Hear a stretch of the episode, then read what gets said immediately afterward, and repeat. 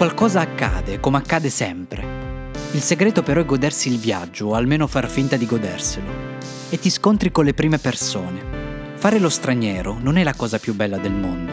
Non lo è come ti avevano fatto credere i film, i libri, il romanticismo e gli eroi delle civiltà antiche. Nella nuova terra il sole risplende solo per chi non ha niente da dimostrare. Da straniero si parte molte volte in svantaggio. Si parte da zero.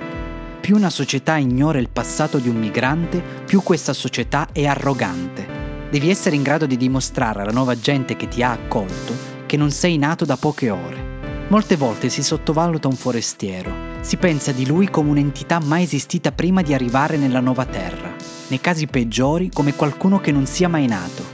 Devi imparare la lingua, devi studiare di nuovo, devi cercare un lavoro, farti degli amici, andare al supermercato e comprare i prodotti locali, partecipare alle feste nazionali. Queste importanti azioni di integrazione sono in verità delle mere rappresentazioni estetiche della nostra società. Sono simbolo di devi nascere, crescere, imparare a camminare, insomma devi imparare a vivere, come se essendo straniero non avessi mai vissuto.